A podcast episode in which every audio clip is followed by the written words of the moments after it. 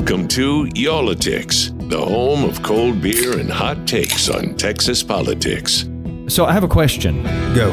Uh, what do you think about the idea of living in the space of two minivans for three weeks, Jason? With who?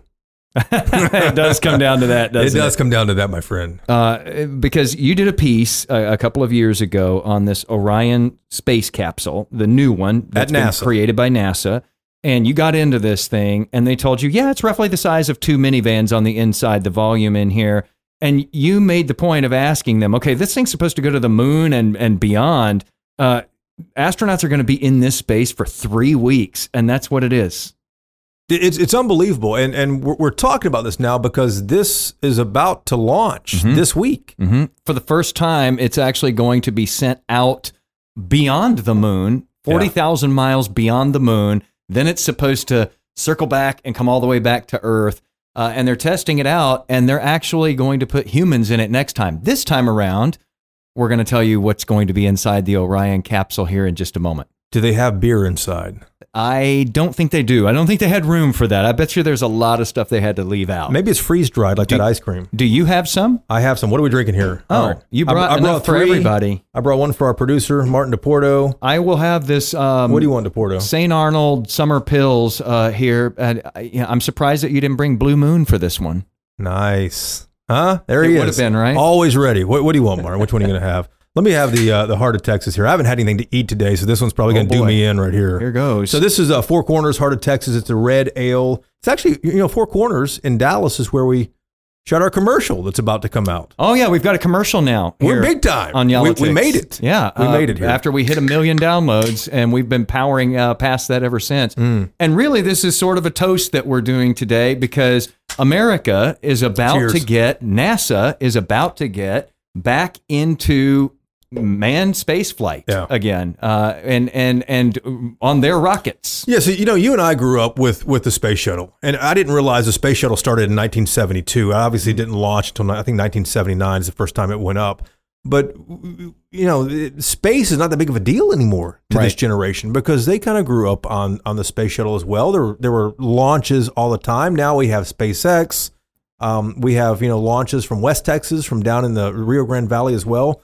What's different about this one is that we're going beyond low Earth orbit. Mm-hmm. Up until this point, you know, since December nineteen seventy-two, we have not gone, you know, beyond low Earth orbit. That's where the shuttle and the space station are. And don't you think that that's part of the reason? I mean, yeah, there's, you know, new generations and so forth, but don't you think that's part of the reason that people aren't as excited about yeah. space anymore? Because it's not like you're Uh, you know, hitting that new frontier out there, places that you haven't been. And you could make the argument here too, because this is going to go to the moon and back. Uh, and you could make the argument, well, we've been there too. One of our guests today has something very interesting to say about why we went to the moon before and how that is so different from this time around. But it's also different in the sense that we now are going to be headed to the moon to build bases there, yeah. to actually operate there and operate from there as we go beyond the moon to Mars and, and wherever else. I've heard people say, why, why are we going back to the moon? I asked that question as well. What, what's the point? We've been there, been there, done that, right? We have flags and footprints as we're about to hear yeah. on the moon, but we, we're making that the, the, the jumping off point mm-hmm. to go other places. And we have to make sure we prove our technology now. That's the whole point of this. Here's what something else people may not realize. Ever since the space shuttle was retired, the last two or three were retired in twenty eleven. Yeah. The U S government, which essentially started manned spaceflight, has no space vehicle at all. Right. We've been buying seats on the on the Russian Soyuz capsule. Imagine now, too, in this uh, current environment, you know, having to depend on the Russians. Exactly. And and they're bailing from the space station. And then, you know, most recently, we've seen all these, uh, uh, you know, private individuals going up with Richard Branson's, right? Uh, you know, Galactic, um, and, and then the, the things down in the valley as well. But this is the first time the U S government is getting back into manned space flight. That's a big deal for Texas, Jason, and the Johnson Space Center in Houston. Yeah, because that's mission control. That's where the heart of it all is. Uh, you know, you hear Houston every time when you uh, look at those old black and white tapes from the moon yeah. when they would land, uh, including the, you know, very famous uh, Houston, we have a problem. Uh, so Houston will be back in the game once again here. Uh, the Johnson Space Center back in the game in a huge way. And I think really that they're going to hope here because this is going to be the most powerful rocket this country has ever put up. Uh, mm. I think that they're hoping people are going to get excited about this because ultimately, I mean, we put a lot of money into this already, just getting it to this point, and it's going to need more money down the road. But, you know, this is what uh, humanity does. It explores. Indeed. So this this rocket's called Artemis one, and it is set to, to set the, to launch the, the program, the, the, the program. And then the capsule that sits on top of this rocket mm-hmm. is called the Orion capsule. And that's the one that I got to go see with uh, now a, a new friend of mine down there. I went to visit this uh, Building nine, the Johnson Space Center. That's where they have all the mock-ups there. They had several shuttle mock-ups. They have a Soyuz capsule in there. They have the space station in there, laid out in this giant building that's like an airplane hangar. Mm-hmm. And they also had the Orion. And you got inside in this thing, and it only offers great angles when you go in with a camera. You're going to put this on your social media, right? Gonna, yeah. It'll, where it'll where do people on, find that, yeah, Jason? At, at Jason Whiteley, and I hope you retweeted as well. But when we shot this, when we went inside this capsule that's about to, you know, go out beyond the moon sometime this week, You, the only way you can really shoot it is to put the camera down, like around your knees, and look up. Okay. And for me, at least, I mean, you're much better looking than I am. I'm younger than you, though. Um, but that's not the best shot Maybe of me. Neither one of those is true, right? That's not the best shot of me, looking up at, at my stomach and my uh, double chin. So for what that's worth. Anyway, so I was down but there. You tw- stayed in contact with the person I, who took you inside. I stayed in touch with her. Her name's Nujoud Merancy. She is the chief of mission exploration Um, at the Johnson Space Center for NASA as a whole. And I, I remember meeting her, and she's showing me around, talking about how, you know, hey, this capsule right here can hold three or four people, and it's about the size of two minivans. Not only are they, you know, riding in this thing, but they can live in this thing for three weeks. Hmm. Back to how we started this whole podcast. I'm not sure I would do that. But we called up Nujoud, who is super excited about this. We had to work through uh, some folks at NASA to actually get her on the line. We got her on the line, and and I, Nujoud, so I, I presume you're you're pretty excited about this uh, this first launch next week, huh? Uh, extremely. We've been waiting a while for it. I mean, there's so much work that's gone into it. It'll be amazing to see it happen. Now, this is, I think of this as the nation and NASA really dreaming big again. How big of a deal is this, Nujoud? I mean, it's something that hasn't happened in over fifty years. Like the last time people left, humans left low Earth orbit was nineteen seventy-two. It was before I was even born, right? And while we don't have crew on this flight, this is the foundation for making that step of putting crew on Artemis two. So this is the test flight that actually gets people back to the moon.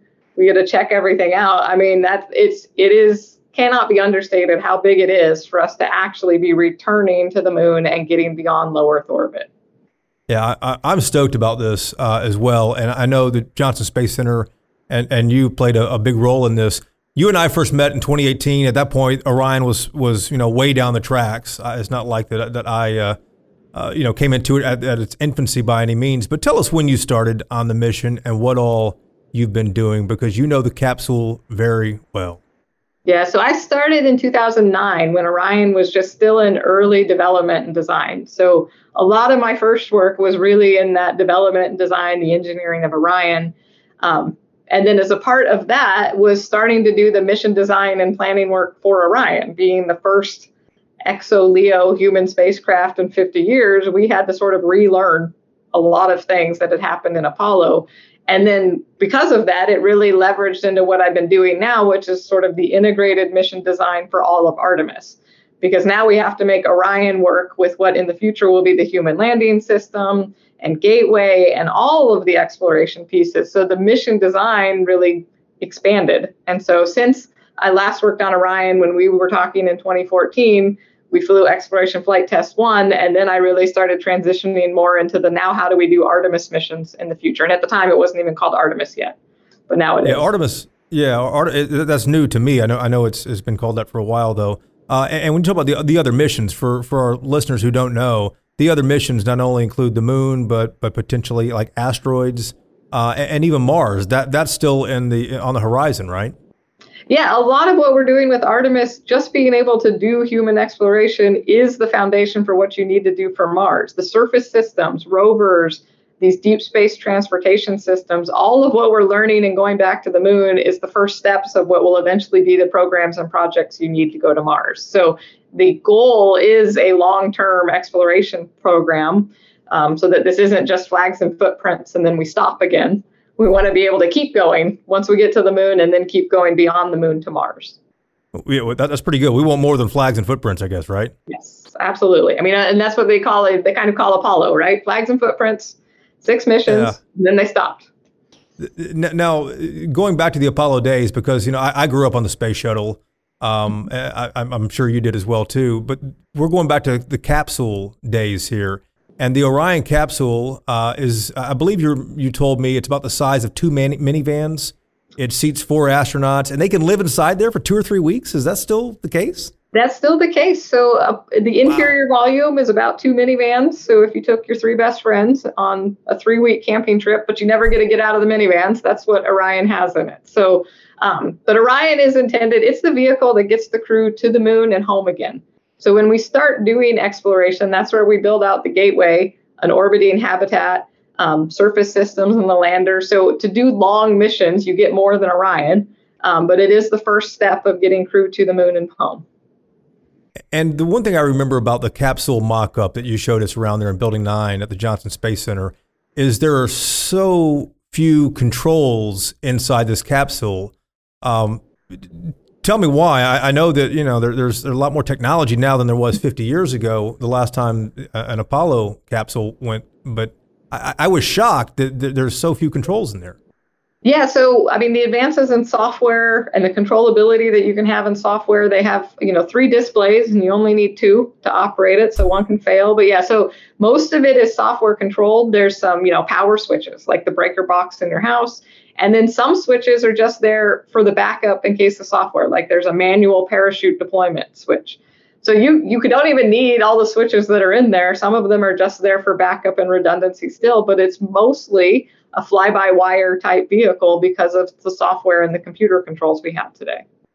And I believe I remember you telling me, and I had to go back and, and make sure this was right, are, are most of the controls still based on, or the software based on Boeing seven eighty-seven Dreamliner aircraft?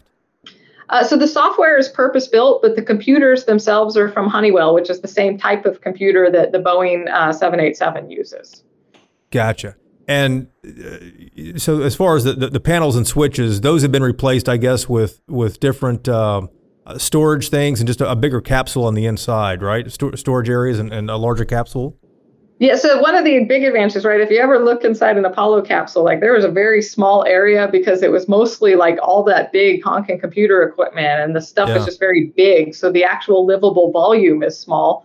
Um, so what we've got when you can use modern computers and things like that, there's a lot more free space.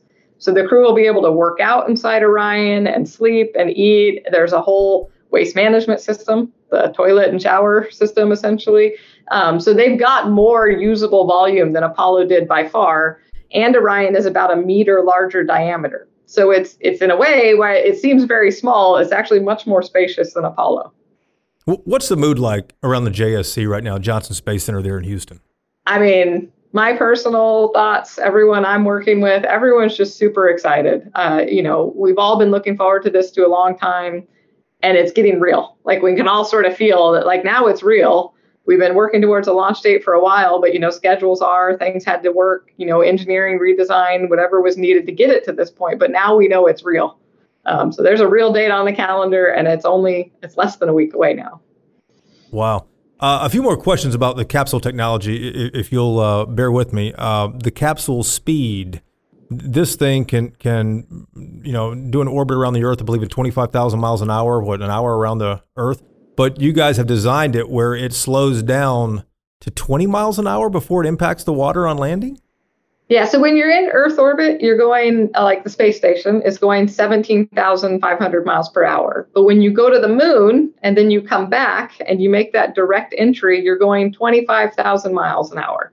So Orion, as it comes in from the moon, heads straight into the atmosphere. And then we use the atmosphere to do the braking for the capsule. So almost all of that speed is bled off by the Earth and the atmosphere slowing down the capsule just literally from the drag on the vehicle. That's what creates all the heating that you're familiar with and stuff. Yeah. But yeah, so in twenty minutes, though, between the aerodynamic drag and then the parachute system, it goes from twenty-five thousand miles per hour to twenty miles per hour and touches down gently in the ocean. So it, it would be quite a ride. In twenty minutes, it, it changes to th- that speed, right? Yes. Unbelievable. Just twenty minutes. Um, and, and for, for folks who grew up like you and I did on the um, uh, the space shuttle, why did NASA go with capsules again? Why not go back to another space truck that has landing gear that you could land anywhere and, and reuse? What, what was the point of the capsule technology again? The real big driver, number one, is physics hasn't changed in fifty years. So the same reasons Apollo did, we're kind of in the same boat. But getting to the moon is extremely hard. You have to accelerate a lot. Everything you take with you is very important. And just because it multiplies, every pound at the moon is a bigger rocket you needed to leave Earth. And a bigger rocket needed to leave Earth is a bigger rocket you needed to get off the ground. So you want to make everything at the moon as light as you can, so that it doesn't hurt you in this system. So as big as S L S is, all of that is just the fuel needed to get Orion out to the moon. So you make the vehicle that you take to the moon as small as you can, essentially, because of that multiplier effect. So taking the shuttle, which was massive, and wings and, and wheels and tires and all that, that's just a lot of stuff, a lot of weight that's not useful until you get home again. So yeah, so we take only the bare minimum that you need. And so that's where the capsule design comes back in, because it's the most efficient thing to use the aerodynamic braking and the parachutes to land instead of wheels and wings to land on a runway. You, Nujoud, you mentioned uh, S L S. I want you to walk our, our listeners through this. The Space Launch System is what it's called now. A, a lot of folks might remember S T S, like nineteen or twenty-seven or one hundred five, the space transport system that the shuttles were... were uh, uh, we're in. What's the difference between the two? Um, and why change that? Yeah, so S T S, the, the Space Transportation System, which was the shuttle, as we you know tend to refer to it, was used to lift the shuttle into low Earth orbit, but that is not nearly sufficient to get out of low Earth orbit and go to the moon. So we have a much bigger rocket. Um, it's based on a lot of that shuttle technology. So the side-launched mm. solid rocket boosters are very similar to shuttle, but they're five segments instead of shuttle's four. So they're more powerful. The main engines on the back of the Space Launch System rocket are uh, shuttle-derived S S M Es, R S twenty-five engines are what they're called. And the tank size is the big orange tank, similar to shuttle, but it's even bigger for S L S. It's much taller, right? You need that much more fuel. So you really needed to redesign S L S because we needed more power than you could do taking the shuttle to orbit. So most of the systems are derived from shuttle, but much bigger, um, and, and they're much bigger, but they actually send a much smaller capsule to the moon. So, wow. you know, just think about the sizing there, a bigger rocket to send ultimately a smaller crew vehicle. And, and December nineteen seventy-two, as we said a couple of times, is the last time uh, the uh, this country sent anyone to the moon. We're, I know the, the technology and the ideas are, are still floating around, but there probably isn't anybody still at Johnson Space Center who worked on that program, I don't think. Did y'all have to go back to filing cabinets to figure this thing out or, or to, to, to look for little details at all? Uh, you'd be surprised. So there's still a few people floating around. They're J S C really? alumni, if you will. So I don't know that a lot of them are actively working, but they're still... I mean, they certainly have a ton of interest. So I've had conversations with some of the Apollo veterans and stuff like that. So we have used a lot of knowledge capture, whether it's actually talking to the people, doing database searches, reading about it. Um, so yeah, so there's a lot of knowledge that's been retained from Apollo. Um, but then there's a lot that we can, you know, update and improve on, like computers, for example. Yeah, no, absolutely. A few last questions here for you too. If if if this goes well, there will be a second manned mission, but at what point do you think that we actually touch down on the moon again for the first time in, in more than fifty years? So our goal is by Artemis three. So this is Artemis one. So our goal, uh, Artemis two would be the first crewed flight to demonstrate crew systems. And then Artemis three, the goal is to actually land on the surface of the moon with crew again. Um, the goal is to do that by the end of twenty twenty-four, but we'll fly it when it's ready and the systems are demonstrated that they're safe to do so. And you mentioned flags and footprints. My, my last question, do you expect NASA is going to return to Tranquility Base? So our goal in the Artemis program is mostly the South Pole. S- South because Pole, there's right? Okay. More science, um, the permanently shadowed regions to collect potential water ice. Uh, you know, the long term, there's really optimal spots where they get sun most of the year. So you could put habitats on and stuff. So Artemis is mostly designed around going to the South Pole. It has the capability to go back to the equatorial regions where Apollo landed, but our primary focus is actually on the South Pole exploration. So potential, but not currently in the plans uh, to return to Tranquility Base. What, what do you want people to, to know about this? I mean, you know, obviously Houston, the Clear Lake area, a lot of folks there are, are tied to the space program in some way, but but outside of, of that community, there are a lot of Texans who don't realize the, the massive steps and the massive things that are going on there. I know. I think uh, it's, unless you see the rockets launching, you don't really know what's happening, right? So I think it'll be really exciting for people, not just NASA and J S C and the Clear Lake community to see Artemis one, but really the whole country and the whole world to see that, you know, NASA's been working on this a long time. And people will, once they see it launch, you know, maybe they don't realize how long and how much work went into it and how many thousands of people have been taken to support it. But it's been happening. We're all a part of this. And this really isn't just for us. It's for everyone. Um, and, and I don't really say that facetiously, right? We're going back to the moon. We're doing so with international partners. And the whole goal is to do this on behalf of humanity. So it's it's everyone's space program. It, it seems like the country and probably the world, in a sense, kind of need this right now. I think we've been through a lot of hard times in the last few years, and I think this will be a big uplift for everyone, um, myself included, right? Everyone could use a little positivity. And, and last thing, are, are there, are, I presume this is already happening, um, but are there already crews training there at the Johnson Space Center? So the crews, the, our astronauts are involved in development and design all along the way. So their inputs of, you know, how are they going to be capable of operating it in the future have been a part of it. But the actual crew that'll be assigned to Artemis two have not been selected yet. So there's sort of general training that goes on, but not literally the flight-specific crew for Artemis two yet. Wow. I can't wait. I'm excited for you guys. Um, I was kind of a space nerd. I, I think it's I think it's awesome. And and I'll definitely be watching. So, and even more than that, thanks for answering my, to taking my call again, answering my email. No problem. Great talking to you again.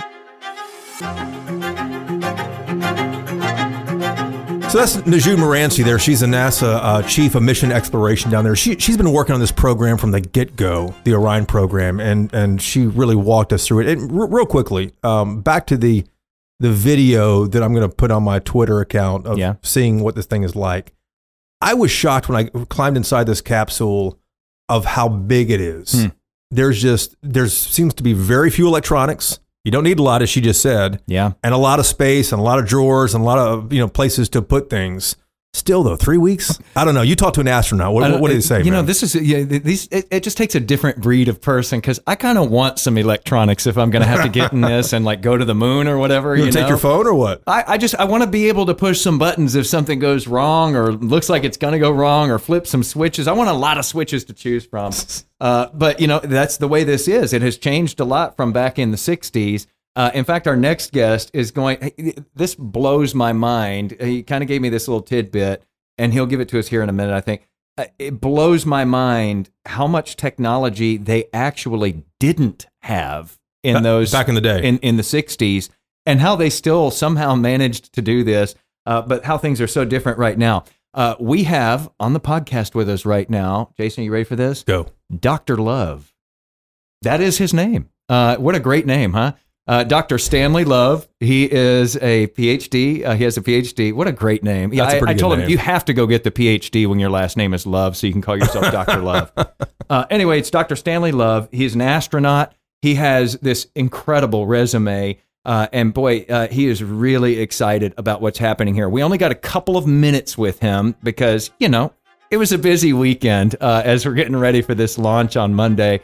Uh, and so uh, it, let's just uh, dip in with what we got from him. Um, I want to make the best uh, use of your time here. I know we only have you for a small window, so uh, let's just dive in right now. So uh, right. You're at Kennedy right now, right? That's correct. So you're going to watch this thing go off, uh, and, and uh, then where do you head after that? All right, so I'm at Kennedy, and I'm going to be here at the scheduled time of liftoff, mm-hmm. whether it goes off or not. Uh, is outside of my control. Uh, weather, technical, everything has to be perfect. Uh, we are not going to go till we're ready. Uh, mm-hmm. Once we do launch, I will scurry back to Houston, where I will be training in the flight control room for Artemis one for duties on Artemis two as the Capcom talking to the crew. Hmm. So now you've been on space shuttle flights, you've been on the space station, you've been on spacewalks. You, of course, won't be on this flight. No humans will be on this flight. Uh, but I'm curious, after working so long on this Orion capsule, do you have butterflies as though you're flying again? Not quite as though I'm flying again. I have butterflies, but uh, knowing that it will be your soft pink body on that rocket is a special feeling. mm-hmm. So I'm I'm excited. I'm nervous. I hope everything goes right. Um, but, you know, if everything goes wrong, I will still be okay. Hmm. You know, when you when you talk about that, that is always a, a possibility when we're talking about space flight. This uh, first Artemis launch will use the S L S, which is the most powerful rocket ever built by human beings. It's going to blast this new empty Orion capsule forty thousand miles past the moon. That's further than any capsule ever built for humans has ever gone. And then after it orbits the moon, it's going to return back to Earth, splash down in the Pacific, and then we're going to scoop it up. Uh, it, what could possibly go wrong uh, in all of that when you're testing some new technology as well? Uh, anything can go wrong, and there are hundreds of thousands of parts, and they all have to work right. Uh, that's why we do the test flight before we put the people on board. Um, two notes, though. There was actually a more powerful rocket that flew a couple of times. Uh, the Russian N one moon rocket that was uh, built as a competitor to the Saturn five had ten point one million pounds of liftoff thrust. We have only got eight point eight, although the Saturn five only had seven point seven. Uh, but none of those N ones went very far. We hope to actually make it to orbit and beyond with that. Yeah. Um, and the capsule is not empty. We have it packed with instrumentation, flight recorders, a couple of uh, mannequins to study the effects of the acceleration and radiation on humans. Um, I think we're flying a, a tablet computer that can, people can talk to from the ground and interact with. So don't call it empty. It is You're right. packed with experiments. You're right. My bad. It, it's empty as far as actual living beings go. But no uh, living you all, beings. Yeah. Y'all have, Not y'all even stuffed a mosquito. A, so y'all stu- stuffed a bunch of things in there. Uh, that is interesting because y- you want to get as much information as you can uh, from this flight. And and and it's uh, you know great to know. I mean, I'm sure that you probably had to leave off a lot of things that you would have liked to have stuffed in there as well. Yes, we have it packed to the limit of all the power and data that we can that we can manage. Uh, to get all the data we can out of this flight. The most important data is going to be coming off of the heat shield, mm-hmm. uh, which needs to withstand temperatures of like five thousand degrees Fahrenheit on entry and still keep things cool on the other side of that heat shield. Hmm. Um, so there's a lot of extra in- instrumentation and flight recording going on for the performance of that heat shield. That's the main test item and the thing we must prove out uh, um, beyond a shadow of a doubt before we put people on that ship. Now, Doctor Love, if everything goes well here, um, or most things go well here, uh, eventually we get astronauts who go on the next mission. Uh, they orbit the moon in that mission, and then eventually we start landing astronauts on the moon. Uh, there are people who, you know, may have paid some attention to this, not a ton of attention to this, who go, hey, we did that in the sixties. How is this different, though? So in the sixties, we went there to beat the Russians. That was the only goal. They did mm-hmm. pick up a couple of rocks while they were there. Um, this time we are going to kind of uh, expand human experience to include the moon, sort of the way we've done with Antarctica. If you look at Antarctica today, it might be a great model for what the moon will be like in twenty, fifty years. That is uh, research stations, some of them permanently staffed, others that are only visited part of the time. Doing a lot of science, understanding the environment, and then of course all this is focused on building up the skills and experience that we need and proving out the technology that we need to send people to Mars. I want to ask you this, uh, you know, as you're getting ready for this though, how much appreciation has this given you for the people back in the sixties who did this with way less technology and, and innovation compared to what we have now? And they pulled it off. They pulled it off. I am amazed at their resourcefulness and their guts. A uh, great factoid I learned the other day, the Apollo flight computer that calculated the trajectory of that ship and drove it, you know, all the way to a landing on the moon has approximately the same computing power as the fob on your car key. Jeez. Wow. That's uh, I love it. That's mind-blowing. Moon with this.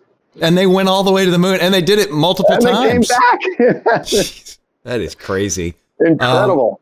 Um, it, it makes us seem spoiled by comparison now because we've yes, got, you know, so many gadgets. Of course, they had budgets we could only dream of. That's true. Uh, so uh, the last space shuttle flew in July of two thousand eleven. We've had some SpaceX rockets that have taken astronauts to the space station since then. Uh, but we've been relying on Russia a lot. Uh, how big of a deal is it that NASA would be back in the game here of, you know, with its rockets, uh, putting astronauts all the way to the moon? Uh, it's it's colossal. I've been waiting for this day for a long time. Um I love it when any human goes to space, uh, but I love it even more when the stars and stripes are on that rocket. Mm. How big of a deal is this program to the place known as Space City, the place where you will be at Johnson Space Center uh, during this mission? Oh, we are all completely stoked. Everyone is very excited about this. Uh, again, as, as soon as my work here is done, I'm scurrying back to Houston as fast as I can to get in mission control and watch in person as much of the flight as I possibly can. Can you give us any concept of how much work has gone into preparing for this? I mean, this is this is more than a decade in the making. How much work has gone into this? So tens of thousands of people, all fifty states, the countries of the European Union. hmm. And um, I think the initial studies for the uh, for the next generation of uh, lunar vehicle that uh, I'm aware of started in about two thousand four, um, and actually I'm I'm fortunate to have been a part of much of that work starting as long ago as that. So for me personally, this is most of my NASA career building up to this moment, and I am mm. totally excited to see it go. You wish you could ride on this thing? Not the first one. There's no life support system. Yeah, the second one, maybe the third one. The second Do you wish one, you could yes, write on this? I, I will be in line, but of course, all my office mates will too. Uh, last question, because I know we only have you for so much time here. Everybody wants to talk to you. Uh, you've had an amazing career. Uh, I mean, it's like a scroll. It just goes on and on, and it's all phenomenal stuff. You've got a ton of education, and part of that, I know, is a philosophy degree. Uh, so I want you to get philosophical for us here for just a moment about this program that's led by this country that is a great country, but it can get so divided and fight with itself so much. Uh, but yet we reach way out there like this. What does this do for us? Why are we doing this? Why do we keep doing this? So all fifty states, red or blue, all those tens of thousands of people, no matter how they vote, they work together. And when we work together, even the moon is not too far. And we just have this, uh, we're just compelled to keep on going out there. Well, that's why I'm here today. That's why I wear this blue suit. That's why I've devoted my career to space. Doctor Stanley Love, thank you so much uh, for taking the time, and uh, Godspeed. You're welcome. So Doctor Love there, he, yeah. he's not only an astronaut and a doctor, a P H D, and his name's Love, he's a philosopher too. A philosopher This too. guy's the Renaissance he's, man, huh? He's one of those people that you just, I mean, even when you're reading him on paper, you're just like, ah, this is the kind of person who ruins it for the rest of us. You know, like everything I read in this guy's resume, I thought, man, that would be cool to do that in life, like just that. And and then it goes on to the next entry and the next entry and the next. It's just unbelievable the life that this guy has lived already. And he's not wow. an old man. Like, he still has so much in front of him. Like, he can go get on one of these and, and go beyond the moon. So, and you and I have a podcast. Yeah. yeah. A vocational error somewhere along the way. Feeling great about things right now. Oh, Let me have gosh, another swig dude, of this Saint Arnold. Oh, my gosh. Um, you, you know, we're, we're going to be watching this launch when it happens here. Uh, I, I can't wait to see this thing go up. And I'd love to physically see it in person. I do regret never going down to watch the space shuttle launch. I used to all. work in, in Florida, and I covered space shuttle launches. Uh, but you were for, in Miami, though. This was right, up the coast. It was a big deal, so we'd go up the coast and, and cover them. And um, it was for C B S. I was working with C B S at the time.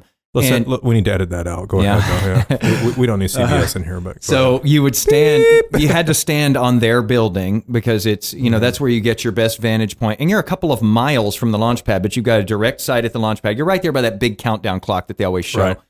And I remember my very first one with the shuttle, and I was standing there on top of the building, and you see this enormously bright light. Like, it, it feels like it's going to burn your corneas looking at it. And I remember thinking, Hmm, that's cool. And being kind of disappointed, though, like a little bit let down right at first. And then? And then, you know, stupid me, you know, I should have paid attention in science class. It takes sound longer to get to you than it right. does light.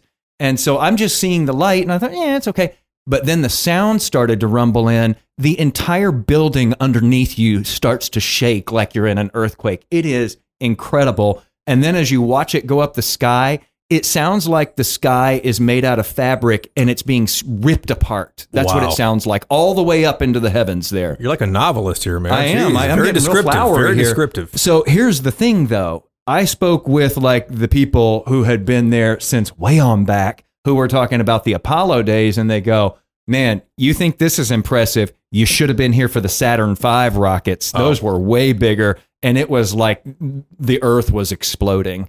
This rocket, it's called the Space Launch System. This rocket is even more powerful than the Saturn five was. This thing is just going to be insane.